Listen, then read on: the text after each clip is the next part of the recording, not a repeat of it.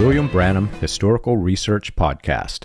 I'm your host, John Collins, the author and founder of William Branham Historical Research at william-branham.org. And with me, I have my co host, researcher, minister, and friend, Charles Paisley, the founder of ChristianGospelChurch.org and together we're examining the history and the intersections in history between William Branham and other key figures that either influenced or were influenced by the post World War II healing revivals. Charles, I don't think we could even begin to tell our listeners how to even fathom the sheer volume of information that you and I had to sift through this week for this particular episode.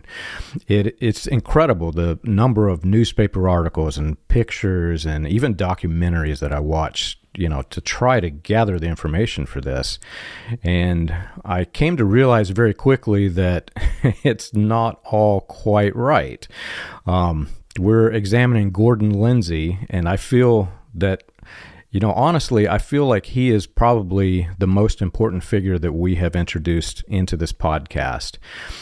Gordon Lindsay is literally the reason why we have a new apostolic reformation today. If not for him and his work and coordination and collaboration with hundreds, if not thousands, of other figures, not just William Branham, but key figures that their influence created the new apostolic reformation, none of this would have even existed. And as you are aware, and I came across, you know, you can't really trust what's out there. Most of what's written about Gordon Lindsay was written by himself. And there's a huge part of his history that has been fully erased from his biographies, just like William Branham during the same time period, interestingly. And, um, you know, I'll be honest, I, I got a little frustrated in watching the documentaries, trying to find something that's balanced, something that you know, at least showed both sides of the man, and they're all presented in favor of Gordon Lindsay as though he himself wrote it and excluded all of the good stuff. So, I today we're going to try something new and different. We probably won't do this all the time, but there isn't a good documentary out there for Gordon Lindsay. So, I know this is like a makeshift documentary that you and I can create, but we're going to try to throw together the real story, not just the, you know, what every everything else out there focuses on how he was this quote unquote God's general man who created all of these wonderful ministries they've omitted so much and i think it would be good if we just dove into the stuff that they omitted and created a counterbalance documentary w- what do you think about this yeah I, I, think that's a great idea for this episode let's give it a shot and um, share even more images and pictures than we than we have in the past and see if uh, you know, see if it helps the experience any. So, Charles, let's dive into it. Um, I know this won't be as professional as some of the other documentaries out there, but to be honest, I think the researchers who are interested in the actual history really don't care about the professionalism. And hey, we're just a couple of guys who researches for fun. So, let's throw it together and let's see how it turns out. Gordon Lindsay is critically important. He's one of the most important figures around William Branham during the, the peak years of his popularity and the height of his fame. Um, but, you know, after his final breakup with William Branham, William Branham said a whole lot of very terrible things about him, you know, even publicly in his sermons. And he did. Most people in the message look at Gordon Lindsay as a little bit of a villain figure, John. Uh, and a lot of that's uh, to do with how William Branham painted him after their relationship broke up. But in, in doing that, I think a lot of people in the message overlook just how critical Gordon Lindsay was to the whole thing. Uh, but Gordon Lindsay, in, in one way, was a genius of a man, wasn't he, John? I mean, as we incredible, yeah, as we've already talked about, he was the mastermind behind Voice of Healing, and the things he accomplished and pulled off uh, took a lot of incredible talent and skill, you know, uh, to do what he did, and and a lot of what you read about Gordon Lindsay, it'll focus on those things, and he gets a lot of praise and accolades for all of that stuff. And I, I do think it's fair to acknowledge his genius for what he accomplished, right? Uh, but in this episode, I think we're primarily going to focus on the aspects of Gordon Lindsay's life that you don't find in his biographies. Um, there's there's some aspects of his life that are really totally fundamental to understanding who he was and what drove him. Um, and those are facts I think we need to put on the pa- table to let people consider. And so, why don't we just jump straight in, John? I'll start at the beginning. Um, so, Gordon Lindsay was born in Zion, Illinois, into the commune of John Alexander Dowie while he was still living. And right there, John, it's interesting to me how so many of these people around William Branham came directly from John Alexander Dowie's commune uh, to come into his orbit. It's it's interesting. It's crazy interesting because John Alexander Dowie was also a financial genius, and the empire that he built, very few have been able to replicate. Uh, in fact, I would be willing to go so far as to say that no one has really replicated it. There is not another cult who has annexed an entire city in the history of the United States that I'm aware of, um, you know, after the United States formed, except for John Alexander Dowie. And it's not just that several key figures in William Branham's ministry were directly out of Dowie's sect, but there were also you know, many, many men and women who were influenced by John Alexander Dowie's sect. So you've got this crazy interesting web of connections some people came directly out of out of the cult out of the commune some were living in Dowie's commune others were either part of the religion were influenced by the religion and then when that you know, obviously entered mainstream Pentecostalism. Dowie had a strong influence on Pentecostalism. You can arguably say that there were hundreds, if not thousands, of people who were influenced by and influencing others from John Alexander Dowie. Yeah, it, it, it's incredible the influence that he had into early Pentecostalism. And if, if you look at the branches of Pentecostalism where he was most influential in, um, I, I think it's fair to say the message branch of Pentecostalism and the British Israel branch of Pentecostalism, they are the branches where Dowie's influence was strongest of all. And so, um, you know, as as we talked about Gordon Lindsay uh, uh, being born there in that community, I, I think it's important again um, to just kind of real remind our listeners what Zion was like. Um, Gordon's Lindsay's parents they'd moved there around the year 1900, and if you recall from our episode with F. F. Bosworth, it was not easy to get into Zion. Um, in in one sense no. of the word. I mean, yeah, Dowie would take anybody who'd come, but the requirements to get in were not easy. Um, Dowie required the people to put all of their money and all of their assets in a fake bank that he controlled, and he ended up robbing them all blind before it was over with.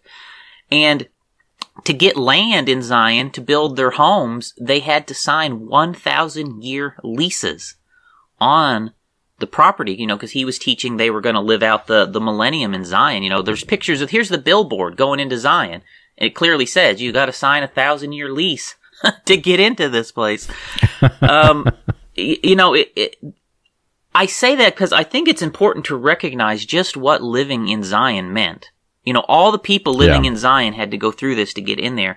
And someone who would give all of their assets to Dowie and sign a thousand year lease um, that says something about their state of mind, doesn't it? Um, it does.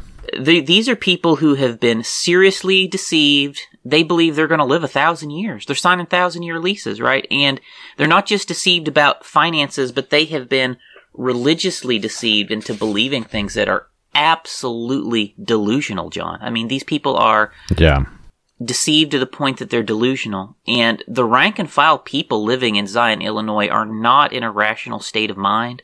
You know, what's happening in Zion is not normal. It's not normal Christianity. It's not healthy Christianity. Zion is a full blown cult, um, and the average person living there is not in a rational state of mind. Rational people don't sign thousand year no. leases.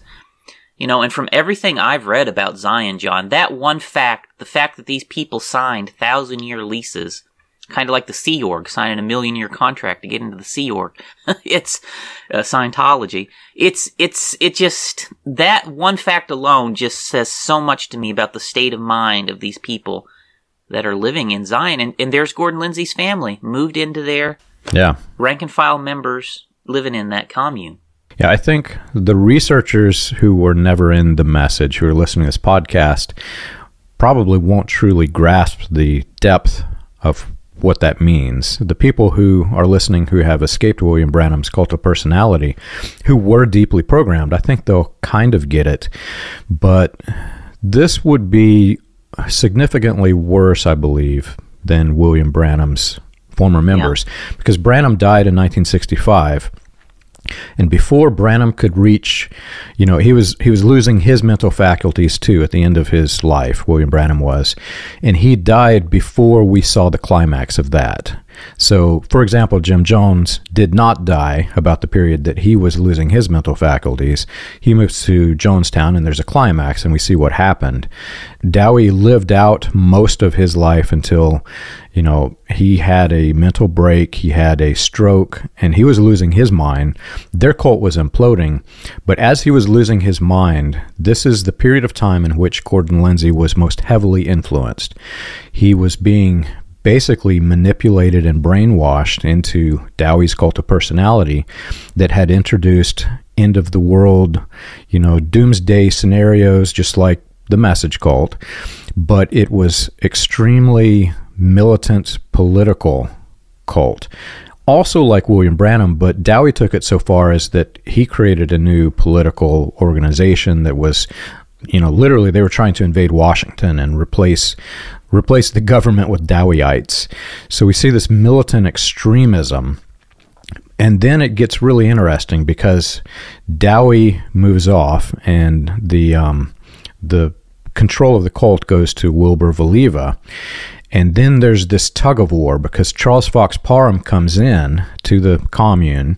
Parham starts to convert people, they take over, and they become even I'm not going to say worse because Dowie was definitely worse, but they become more aggressively um, hyper hyper faith healing, hyper heal. You know, they they actually killed a woman. I think we've talked about it in former episodes, but they the Parhamites believed that they could heal somebody to the extent this woman was crippled with her bones were so you know warped and crooked that she couldn't even stand up straight.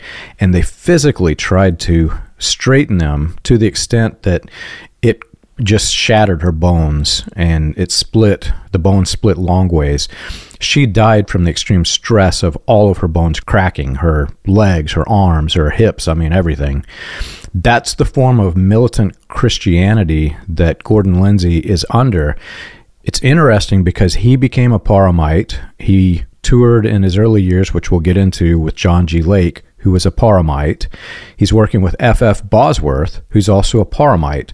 So they're seeing the worst of Dowie. They're seeing it split, and they're taking the more aggressive path, the the more hyper extremism path with Charles Fox Parham. So this is the character that's being molded for William Branham's basically his his first real campaign manager right? And you know, as as all that's going on, um, Gordon Lindsay and his parents are living right through it, right? You know, as Zion implodes, as everyone's money disappears and Dowie dies, all of those end of the world prophecies fail and end up, it was just a big fantasy, right? Yeah. Um, Gordon Lindsay and his family actually ended up totally destitute. Uh, they're ones that we, we are, we can be, are, we know for sure were on the side that they lost everything. Um, they're definitely in the crowd that lost everything. Dowie robbed Gordon Lindsay's family blind. And, you know, they, they ultimately ended up leaving Zion to go live with extended family to get back on their feet. And so, you know, instead of experiencing a millennium and living out their thousand years on that lovely piece of leased land in Zion, right? they lost everything. They lost everything. And, you know, you, you think that would wake a person up, right, John? Um, but John, as you and I know, it's very hard to wake up someone who's in a cult, isn't it?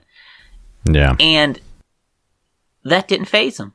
The failed prophecies, the deaths, being robbed blind by their cult leader did not wake Gordon Lindsay's family up, right? Um, that's the category that they fall into. And that's so hard for people who've never been in a cult to understand, John. But I think you and I, we, we I have, we've been down this road, you know. Um, Gordon Lindsay's family didn't wake up. They went through all that and they never woke up. And so, just like you mentioned, what do they do? Uh, Elijah Dowie died, so they go to the next Elijah that comes to town, Parham. All right, Parham's claiming to be Elijah when he comes to town, and so they they just jump to the next one. Well, one Dowie, here comes uh, here comes you know Elijah number two. Let's let's follow him, and so that's what they do. And Gordon Lindsay was a young man as you come into the 1910s, and he actually had his conversion experience um, in Charles Parham's revival meetings. Um, that's part of his testimony. And like, like I mentioned, Parham's claiming to be the next Elijah at that time. And so they kept going with him, and then after Parham dies, John, um, then John Lake claims to be an Elijah figure. right? So, so now they move on to what? Elijah number three, right? His family just jumped from Elijah to Elijah to Elijah, right? So, yeah. so John Lake, he ends up, um, living in the state of Oregon, um, or is Washington rather, Spokane. And, um, well, he lives, I think he lives in both Washington and Oregon, Portland for a while, Spokane in a while. Anyways, they end up, Gordon Lindsay's family ends up going to John Lake's church, uh, and being part of what he's doing. And you know, there's so much just like that in the message. Um, it's, and this is a pattern that goes all the way back. I believe we can say this pattern definitively started with John Alexander Dowie. He was the first person that started this pattern of people jumping from one Elijah to the next Elisha to the next Elijah to the next Elisha all the way down. And, and the thing is, um, John Lake is not the last Elijah that Bosworth or Gordon Lindsay is going to work with, is it, John? It no, it's not. This is a pattern for these men, right? And uh, to me, that's a it's a sad story. And it takes several years to deprogram. I mean, I've I've been away from the cult of personality for over a decade, and I still find things today that I'm, I struggle with a bit because I'm still processing and deprogramming what is the real world, right? Well, if you look at Gordon Lindsay's life, he joined as many, maybe more, but as many as four cults of personality in his lifetime before meeting William Branham. And then, arguably, once he joins with Branham, because of the way that he promotes William Branham, you can't say that he was a member of the message because the message really formed much later. But the cult of personality that was being created, not only was he a member of, he was helping to create the cult of personality.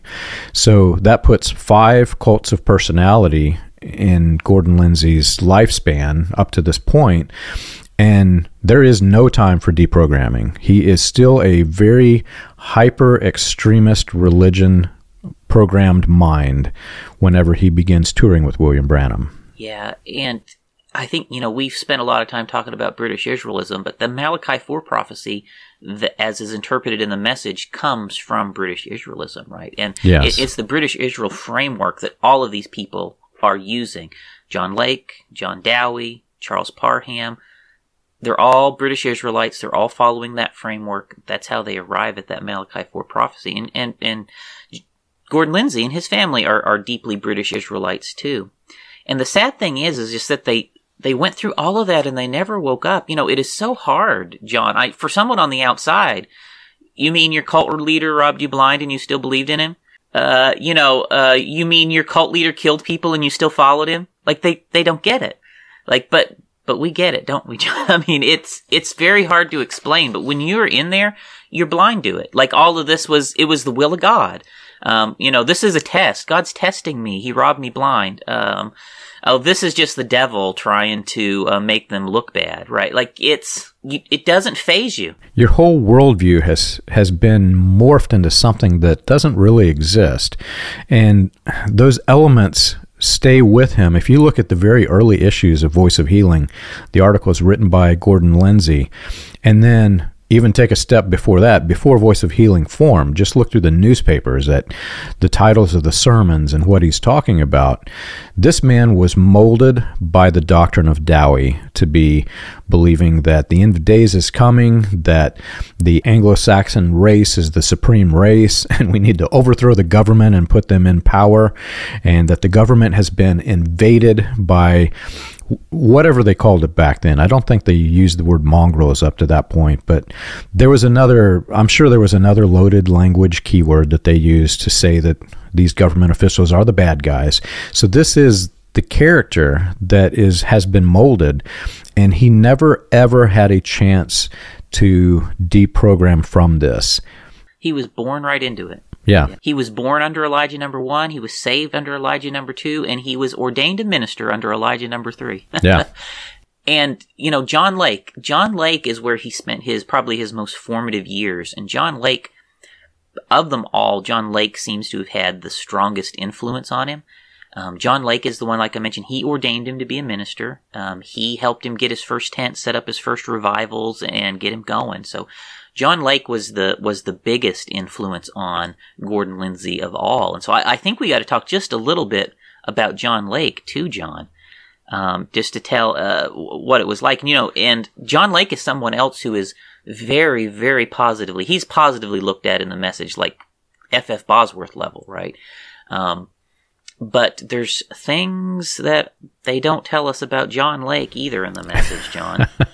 there is so much concealed. And John Lake, you know, I think he's one. Is he not one of God's generals? I think he is one of the He one is, of the yeah. quote unquote God's generals. But this man was a crook. he was. I mean, the stuff he did after Dowie died. So he was involved in trying to take over um, Zion. He's actually there- uh, some of the articles refer to him as the co-leader with Parham after Dowie dies um, in that faction uh, coming out. And then as the I mean, I think there's more than I, we, we've got the newspaper articles on the one, but as you read through the articles, it sounds like there's actually a fair number of people that have been killed in Yeah. Zion.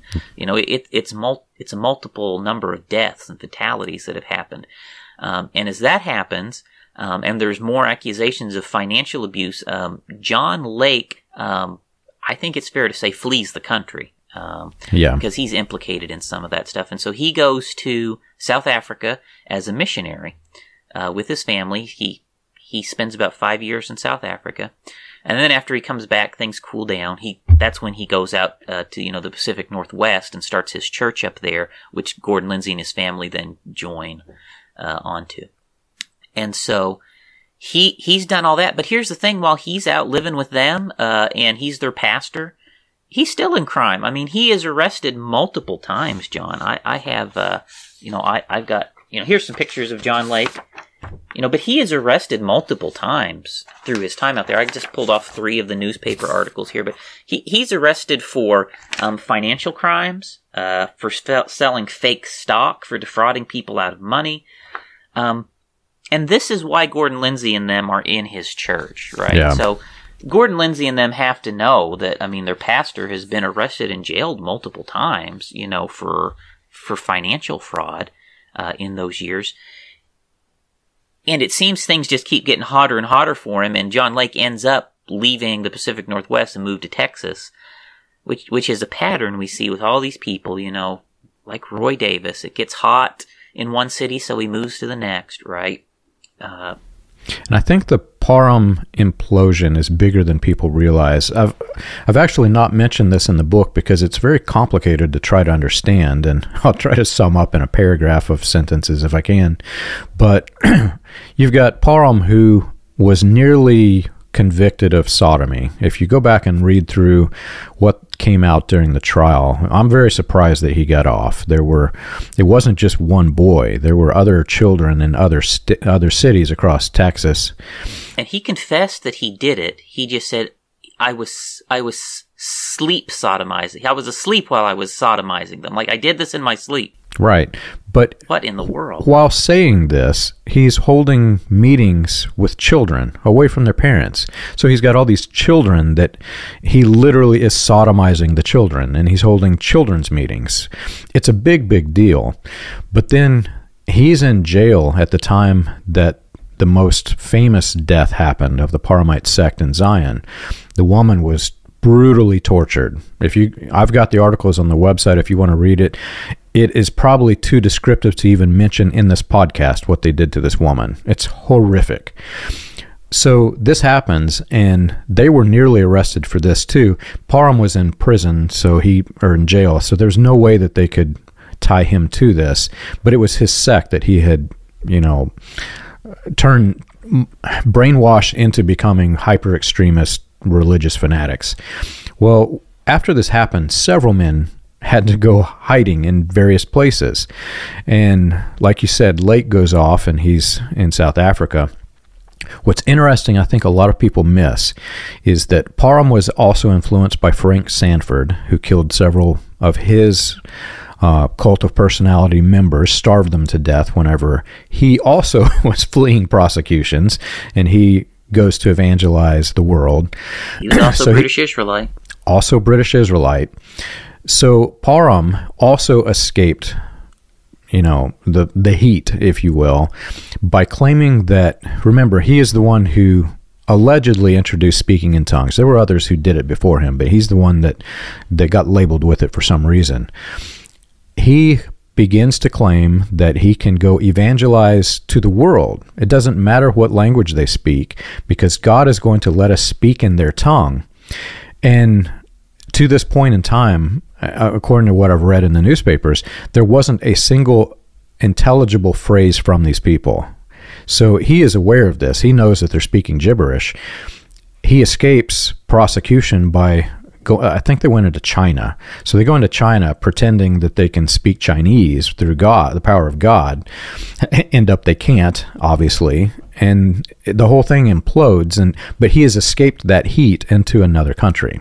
Yeah, and, and Aimee Semple McPherson is actually one of those original missionaries that went out thinking she could speak in tongues and speak Chinese and yes. after all of this, right? So she is she is herself the missionary, uh, along with her husband, uh, going out to speak in tongues to convert the Chinese. So, and another strange tie: Aimee Semple McPherson trained Freda Lindsay, Gordon Lindsay's wife, in her Angelus Temple Bible School. So you've got these connections that just come together like this. I, I know, and we're we're going to talk a little bit more about that because there's other interesting figures there with them when all that's happening, right? So, right, yeah. So so John Lake. Um,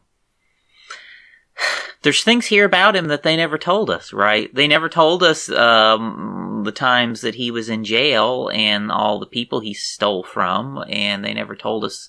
There's stuff about the Africa. There's so much stuff we could do a whole episode on him, but he he got in trouble in Africa for racial things. John, um, you know, there there's just a lot of stuff there that they just didn't tell us about him. You know, they just didn't tell us about him, and here's the thing, um, John. Gordon Lindsay, as you mentioned, he was a prolific writer, and his writing spread far and wide, um, as he did his work with William Branham, especially. And he wrote the biographies on John Dowie and yes, and John Lake, right? And for most of the Pentecostal world, Gordon Lindsay is the man responsible for painting um, these men as heroes to the Pentecostal world.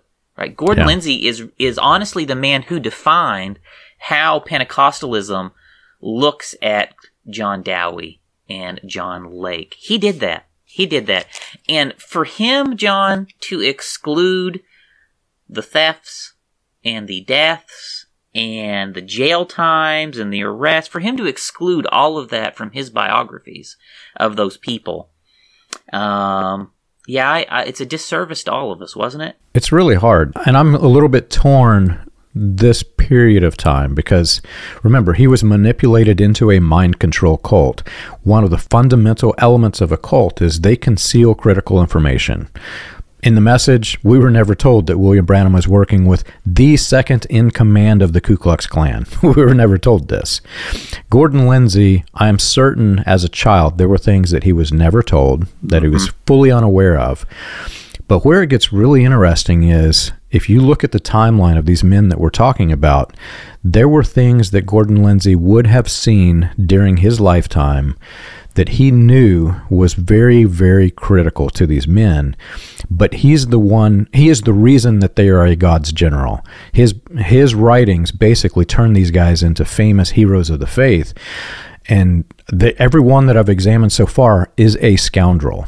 Right. Like, like he had to know John Dowie robbed his family blind and lost everything. Had to know. He had to know that, right? He had to know that John Lake, his pastor, got arrested and was in jail all these times. Like he had to know these things, right? Yeah. And and I'm with you, John. I think probably as a result of his mindset being in these groups, to him, this is just facts that have to be omitted when he writes their biographies. Um, because that's just the devil or something. But right. the, the truth is, I, uh, I, I think for whatever reason, we can definitely say, you know, Gordon Lindsay cannot be trusted as a source on these men's lives. Um, the omissions that he left out of their biographies is, is to the point that it's really kind of dangerous and very deceptive. Um, because the facts that he omitted are very important to helping us evaluate uh, the men he was writing about, including William Branham, I'll say. And, and, John, I like I said, I am still on the fence. Still, I I think Gordon Lindsay probably was at this point in his life still under some kind of uh, delusion in his mind as a result of all of this stuff that he was born into, raised in, and grew up in, and that is a terrible shame. Yeah. So, like I mentioned, uh, Gordon Lindsay, he was ordained by John Lake as a minister, and John Lake helped him get his first revival started. And Gordon Lindsay and John Lake, they're both connected to F.F. Bosworth, and Gordon Lindsay actually ended up being a, a minister in the Assemblies of God, where Bosworth was the director there for his first few years of ministry. But if you follow uh, Gordon Lindsay's life pattern, you'll find that he actually is following a pattern very similar to uh, the other Pentecostal ministers who are of a deep British Israel persuasion. Uh, and like F.F. F. Bosworth, he leaves Assemblies of God um, as Assemblies of God really starts to formulate its doctrinal points and comes out strongly against British Israelism. He leaves there. And we see what happens is he actually transfers over to the Foursquare churches. So we're talking Aimee Semple McPherson's churches. Headquarters is the Angelus Temple. Her denomination that she builds is called the Foursquare Churches. He ends up moving over to her denomination, which I think, as we've mentioned before, ultimately becomes the last bastion of British Israelism within mainstream Pentecostalism. And so Gordon Lindsay was working and doing this, working as part of the Angelus Temple denomination right up to the point in time that he ends up becoming William Branham's campaign manager. Um, and he had been, uh, I think by the time he meets William Branham, he's been a, a leader and minister in their denomination for 20 years. And as you mentioned, Gordon Lindsay's wife, Freda, he actually met her through the Angelus Temple because she was uh, attending the seminary there at the Angelus Temple. And, and if our listeners will recall, the Angelus Temple, as you come into the 1930s and 1940s, um, they're that last bastion of British Israelism, and they're attracting all of the British Israelite Christian identity affiliated Pentecostal people into orbit around their church because they're friendly to that belief set. And Wesley Swift, the father of Christian identity theology, he's a preacher at, Gore, at Angelus Temple at the same time that Gordon Lindsay's in this group. And in fact, Gordon Lindsay's wife went to seminary with Wesley Swift in the same years, and Leroy Kopp was there in the same years, the guy who did the 20th Century Prophet video. So Gordon Lindsay has very demonstrable links to these people. Yeah. You know, it wasn't until this week of research that I really thought through that because Wesley Swift seems to be this hyper extreme version of the Foursquare Church, and he's he kind of separates from the four square Church whenever he becomes famous for it. So the question that I had leading up to this week was, did he form this in his mind after leaving, or was he trained in this way in the Angelus Temple? Well, now that we see multiple people in Angelus Temple, plus our our missing link character, which we'll bring into the story in a bit, we see multiple minds who are alike, which tells me that in this Bible school they were training these people to be hyper, you know, Anglo-Saxon race, the supreme race of people, the things that molded Wesley Swift's character also molded Freda, Freda Lindsay's character, Leroy Kopp. All, all the people that are associated with this seem to have the same ideologies. So this turns into a bigger mess than I realized. A- absolutely. And Wesley Swift is the Anglo Saxon Bible study leader. That is who he ends up being. So the man teaching British Israelism to these people in Angelus Temple he is the leader of the British Israelite school of thought at Angelus Temple, Wesley Swift. Okay, so there there is no there, there's almost no chance, John, that anybody who was interested in British Israelism at Angelus Temple was not deeply acquainted with Wesley Swift um, at this time. No, he and so, and as we'll go to find out, Gordon Lindsay was was deep in British Israelism at this point, um, and so the Angelus Temple in the 1930s and 1940s, it really is so important to to this whole story, and uh, it's a hub of ideas and so many things. It's a melting pot where white supremacy and Pentecostalism and British Israelism and Christian identity are all coming together, right? And this this church is where you can find key leaders in the white supremacist movement sitting in church pews next to the leading figures of Pentecostalism. That is happening in this church literally. And some of the times the white supremacists are literally wearing their white hoods. They're like they came to church yeah. in their white hoods. Like like that's even in the newspapers in the 20s and stuff. So Angelus Temple is very important to this story, and and Aimee Semple McPherson is fostering an environment that is um, accepting and tolerant of these really radical views, right? Um, and and you know, when we say that Gordon Lindsay and the Angelus Temple were already home to those radical views, you know, it's not just us saying that, right? But this, a hundred years ago, you go back a hundred years, the people outside of Angelus Temple were, were accusing them of being radical at that time, John. I, I think I, I printed um, some of the articles here. Let me see if I can find them real quick. While you're looking that up, there's another significant point that I'll bring up that I, you know, we have to avoid conspiracy theory, but this is so significant that we have to at least mention its existence. The American Bund was in Los Angeles, and they heavily influenced Los Angeles. This actually led to the basically the rebirth of the Los of the California Ku Klux Klan through key figures that we're going to mention, including Wesley Swift. And some of these key figures were definitely in the Angelus Temple. Definitely. We've proven that. So you've got this Nazi underground in Los Angeles.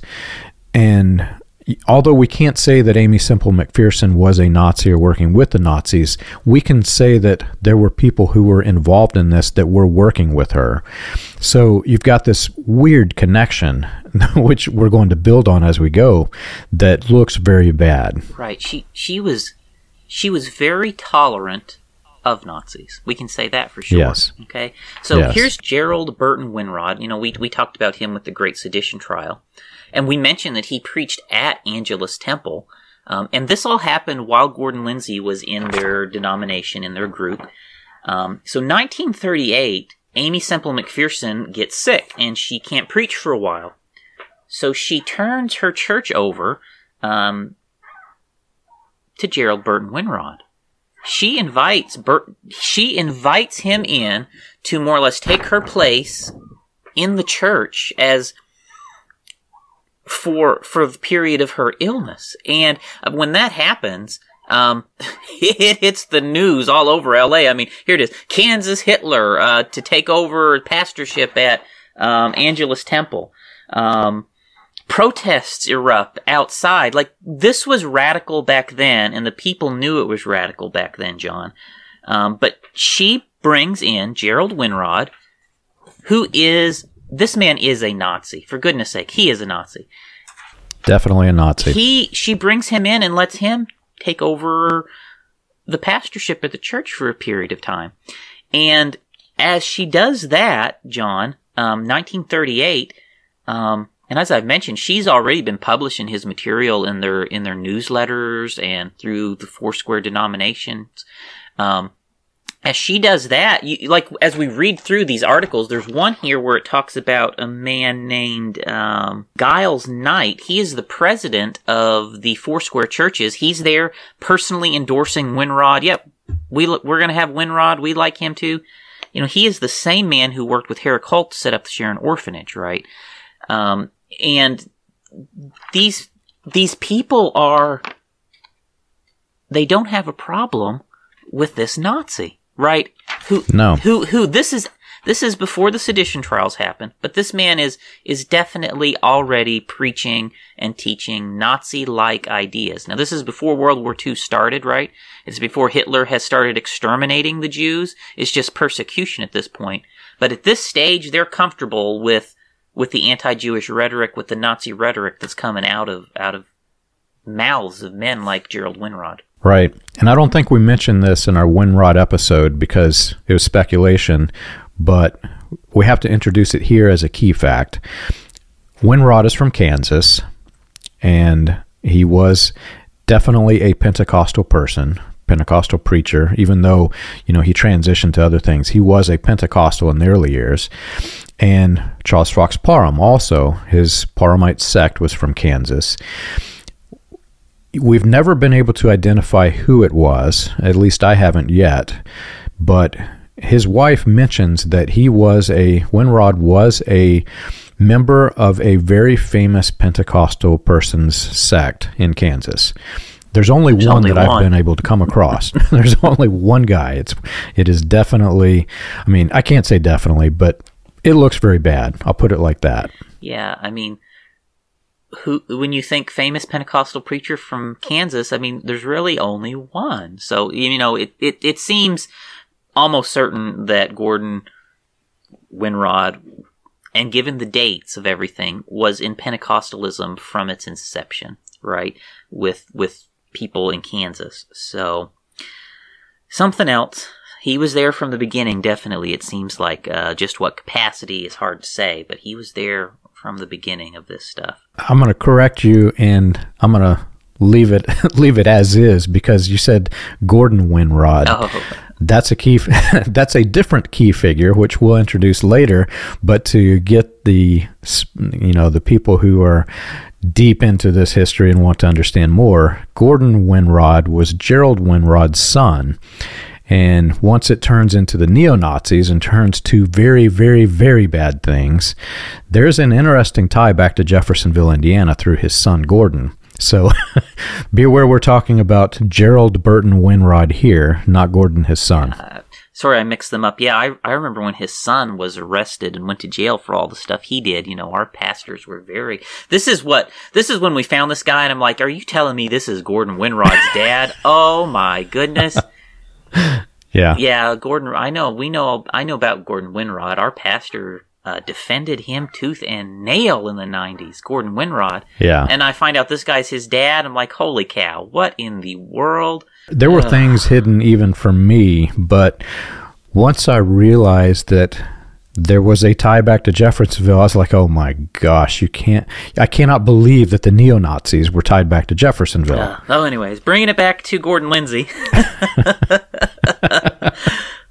oh boy. So bringing it back to Gordon Lindsay, um, he was in Aimee Semple McPherson's denomination while all of this was going on, and while Winrod is, I think, two weeks after Winrod takes over pastorship for Aimee Semple McPherson Gordon Lindsay gets promoted in the denomination to be a church planner.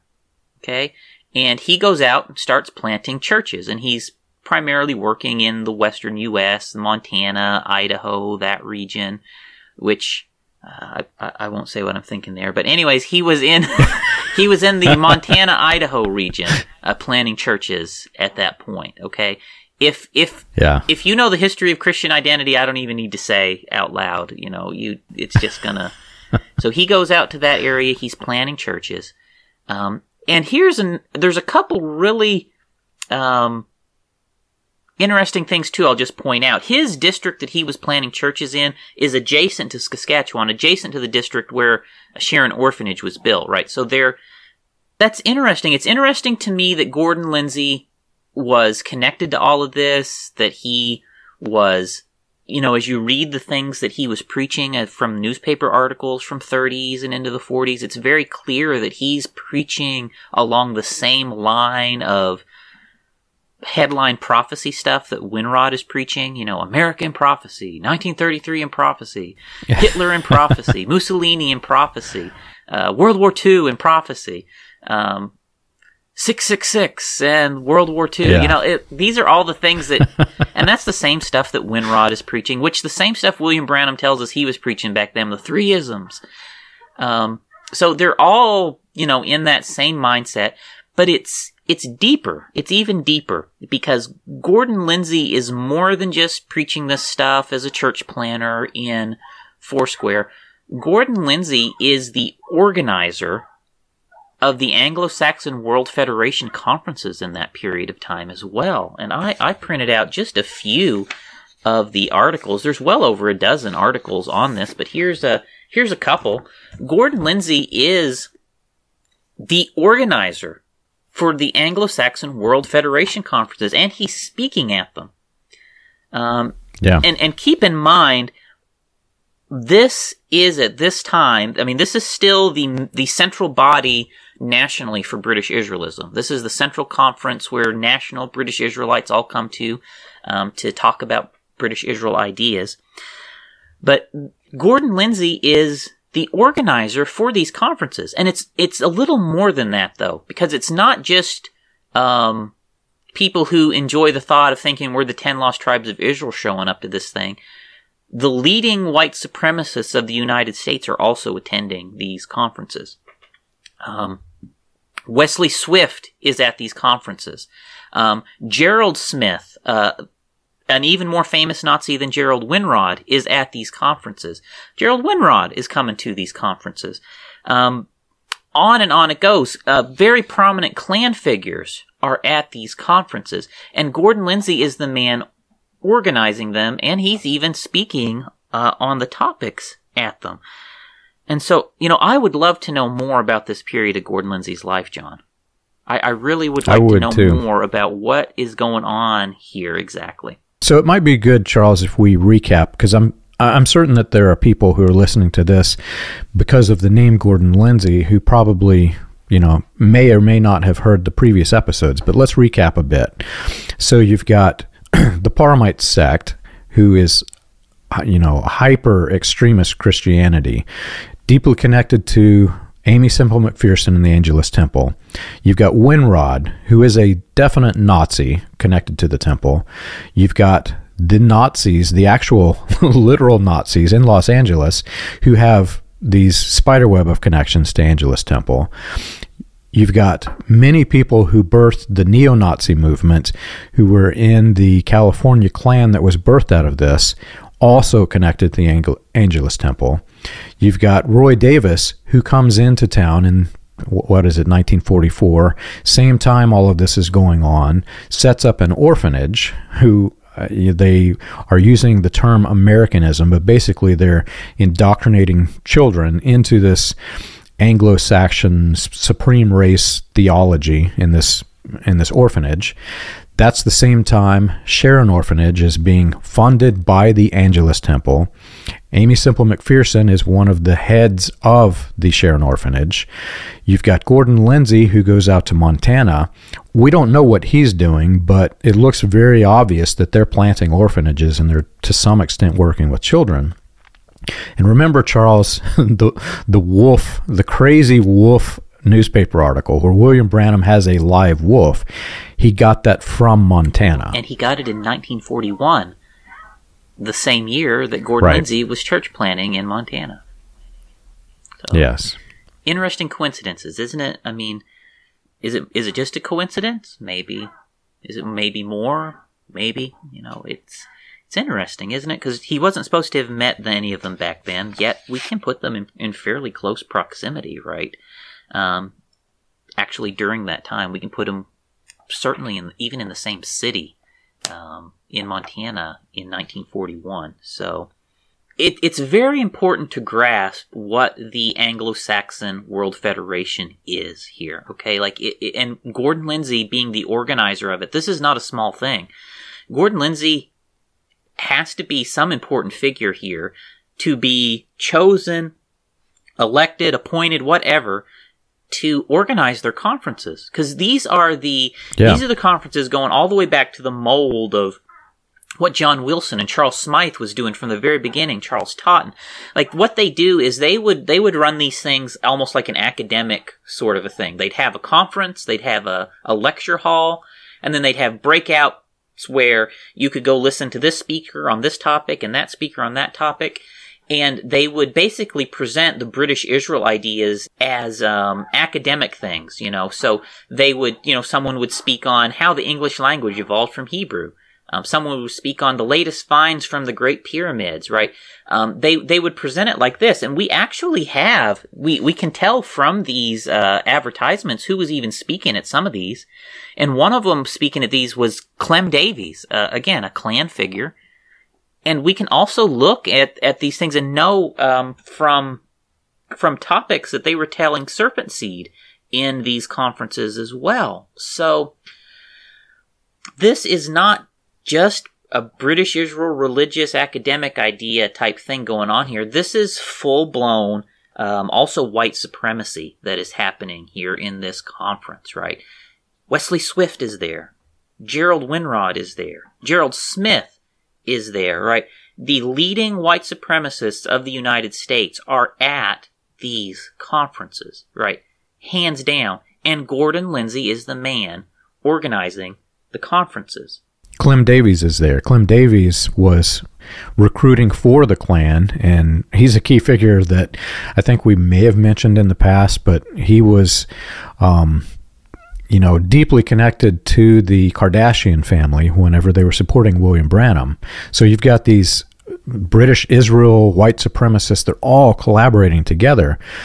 Gordon Lindsay, they did not just choose him by mistake or by happenstance. You don't just, like, you and I wouldn't suddenly become the speaker at this conference. We would have had to have been you know, have highly influential talking about the subject matter if they were going to have us as the keynote speaker we can't say what he was saying. We can kind of glean from his, you know, the titles of his sermons, but Gordon Lindsay was a key figure in this. For me, as I said again, I, I really, really would like to know more about exactly what Gordon Lindsay is doing here in the 1930s and 40s as it relates to British Israelism. Because honestly, I mean, this seems like a very important aspect of his life. It seems like British Israelism is a real passion for Gordon Lindsay during this period of time. I mean, it has to be if he's organizing their national conferences. It has to be, and and like William Branham, why has this been erased? I- exactly. Why is this fact totally absent from all of his biographies? Why is this fact not in God's Generals that yeah. Gordon Lindsay was organizing the British Israel conferences during this period of time? Like, why is it left out? And and I have an opinion, John. My opinion is at a certain point, Gordon Lindsay stopped believing in British Israelism, along with most of the rest of Pentecostalism, and like everyone else, they're embarrassed by their past and don't want to talk about it no more, right? That's my opinion my opinion, matches William Branham when Branham said he was nearly arrested for it. You've got this, you know, this is the greatest sedition trial of World War II in the United States. These men, I believe a lot of them were almost arrested. I found one newspaper article that said there were as many as 50,000 people who were at risk at the same of the same prosecution in the United States. And I think even though Gerald Winrod got off. but You know, he narrowly escaped being prosecuted. It was a heavy, heavy prison sentence. We're talking most of his life would have been in prison. I believe that many of these men thought that this was just the first of many similar trials that would happen, and they would be also convicted. So all of a sudden, Gordon Lindsay disappears. Right? You know, it's right right about the same time that he disappears. Yeah, it, it it's something else, and and and this is, I think it's so important. This is what Gordon Lindsay was doing in the immediate years leading up to him starting officially working with William Branham. Yeah. What was Gordon Lindsay doing in the years before he started working with William Branham? He was organizing the National British Israelite Conferences. He was a, a leader in the Foursquare churches of Aimee Semple McPherson, which had a Nazi preaching at their headquarters church. You know, th- this is what Gordon Lindsay was doing in the immediate years before he started working with William Branham. And yeah, that that says something to me, you know. And whatever the case, though, you know, whatever the case, Gordon Lindsay was definitely in the Foursquare churches. He was in the same denomination as Wesley Swift, as Aimee Semple McPherson, playing host to you know Gerald Winrod. And during those same years, you know, he he definitely had a deep passion uh, for British Israelism, and so Yeah. I think this brings us up to about 1947 now. It does, and, and here's an interesting fact I'll throw out there. So William Branham, we know that his history had been rewritten, you know, prior to 1947. We found the 1945 I was not disobedient to the heavenly vision. He had this wide sweeping healing revival. In 1945, we have traced his healing revivals all the way back to the 20s. He's holding revivals with Roy Davis, who is the who was the second in command of the Ku Klux Klan and Caleb Ridley, who was the supreme religious chaplain of the Klan in Tennessee. So that's 1929. From 1929 to 1945, William Branham is working with the white supremacists to the extent that he becomes so famous doing it that he holds his own revivals in 1945 and then it disappears. And later he rewrites his history and says he was not given this alleged gift of healing until quote the very day israel became a nation. And he says 1947 but it, nation of israel actually formed 1948 so william branham's history has been rewritten. Gordon lindsay search the newspapers. He was heavily advertised evangelist. He was touring with the big guys. He was touring with the white supremacist big guys and the con men and the crook big guys, but nevertheless, he was touring with the big guys. The last advertisement that I have been able to find for Gordon Lindsay was May of 1944. The sedition trial was the great sedition trial of 1944. The very next advertisement I see for Gordon Lindsay is November of 1947 with William Branham. All of that time between there, there is nothing of significance of, of, Gordon Lindsay. I think maybe I found one obituary where he's named, and I can't even tell if it's him. But 1944 to 1947, there is absolutely nothing. It's unusual. It's unusual.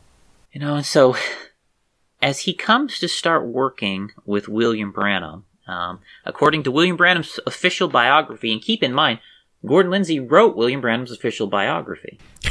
he did. Okay. so, according to William Branham's official biography, they met um, in 1947. Um, you know, William Branham before that, we know, had certainly already been touring with Little David Walker, working with W.D.E. Kidson as his campaign manager.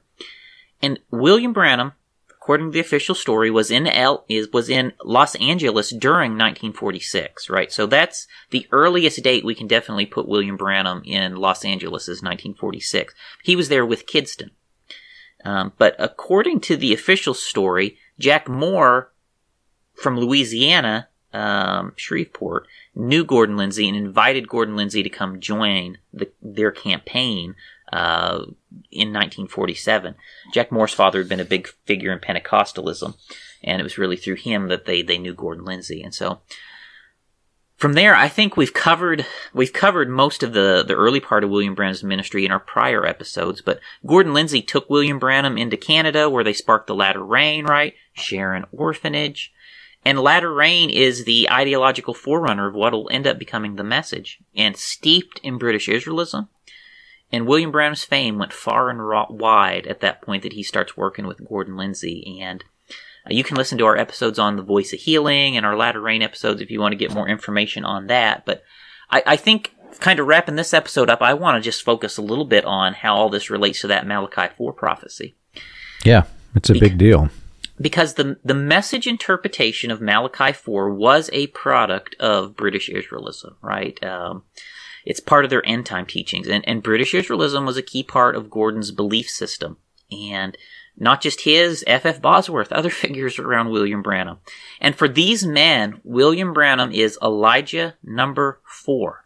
Elijah yes. number four. They've lived through the others, and William Branham is Elijah number four. He's the fourth Elijah in their lives. And I, I think that is so important to realize and wrap your head around that these people around him have been through three Elijahs already and William Brown's going to be number four. And British Israelism's the vehicle they use to do that because again, I don't I don't talk too much Bible, but you read the book of Malachi, it says to Israel. yeah. so, but you have to realize at that time they believed they were Israel. British Israelism did They that did. for them. That was the vehicle. That's the same vehicle that they used to actually apply the latter rain prophecies to themselves, John. Um, Yeah. Because again, the latter rain prophecies to Israel. So, but they believe they were Israel at that point. to the people who don't understand the significance of this, you know, back when the Bible was written, the Old Testament, they were scrolls. They weren't chapters and verses and numbers. It was literally a man who sat down and wrote a scroll, start to finish. The title line of the book of, of the scroll of Malachi is the Uh, and I'm paraphrasing, but basically the prophecy from the Lord written to Israel. And, you know, we're Gentiles, Charles, but the way in which this, and, and I'm not a preacher, I'm not going to pretend to be, but the way in which they have twisted this, the gospel was to the Jew first and then the Gentile, and we're all members of the kingdom through the gospel of Jesus Christ, according to the New Testament. Well, these guys twisted the gospel. They basically twisted it such that we are the Israel. Those are those other Gentiles are not the Israel, and therefore all of these passages of the Old Testament describing prophecies for Israel we can rewrite those prophecies to point them to modern times. And so they your your church used the phrase dual statements for William Branham. These guys did the same thing. They were dual prophecies. They would take a prophecy that clearly, according to history, was written for the ancient world and then documented its history for the ancient world and point it to modern times. An example of this, William Branham said that the outer drive in Chicago, the lights running to and fro, were described in the book of Nahum as the chariots going to and fro. That's because of British Israelism and the dual prophecies. It was prophesied for Nahum's time, which was clearly, you know, for the ancient world. So let's apply it to Chicago in the modern times. British Israelism, I can now take this doctrine from the ancient world and point it to, you know, the 20th century. So, John, maybe let me give this one last tidbit before we wrap up.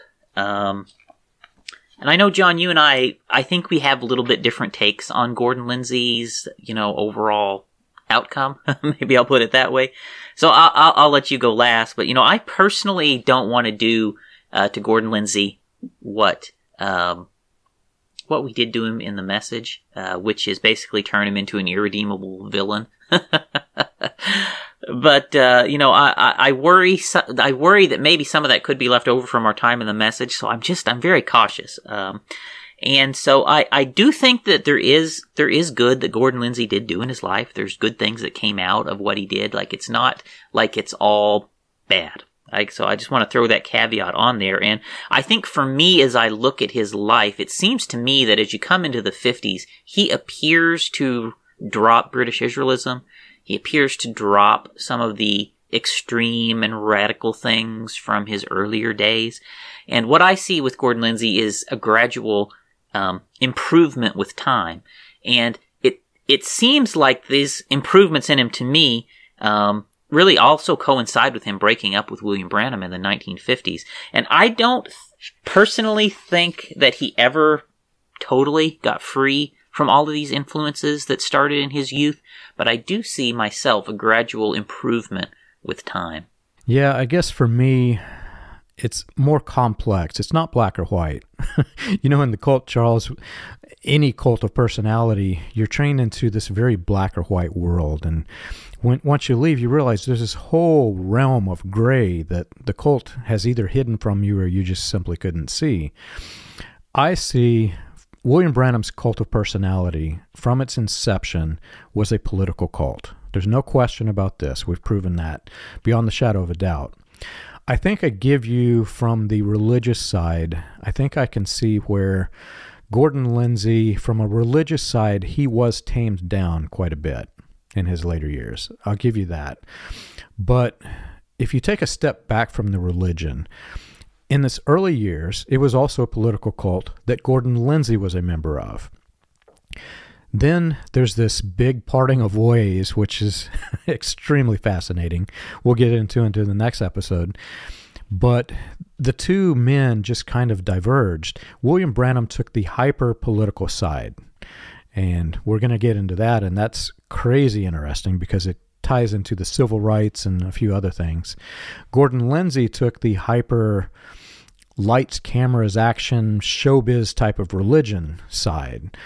And anytime I see a man who has has went that route where they're making large sums of money people are giving them large sums of money often who don't have the money to give i really question the intent so for me i see yes from a religious standpoint it wasn't as cultish in gordon lindsay's later years i still see it as somewhat problematic i'll just put it like that although you know, it was different. It was tamed down. I don't, at least to my knowledge, I don't see a single new Elijah figure coming into Gordon Lindsay's promotion, although he's promoting all these other ministries. So, yes, it's tamer. I'll give you that. But anyway, this is a, again, it was a very black or white mentality we had, and this show rides right down the middle of the gray. So, so if you enjoyed our show and you want more information, you can check us out on the web. You can find us at william-branham.org and christiangospelchurch.org. For an overview of the historical research of William Branham and the healing revivals, read Preacher Behind the White Hoods, a critical examination of William Branham and his message, available on Amazon, Kindle, and Audible. Join us again next week. We've got a great episode coming.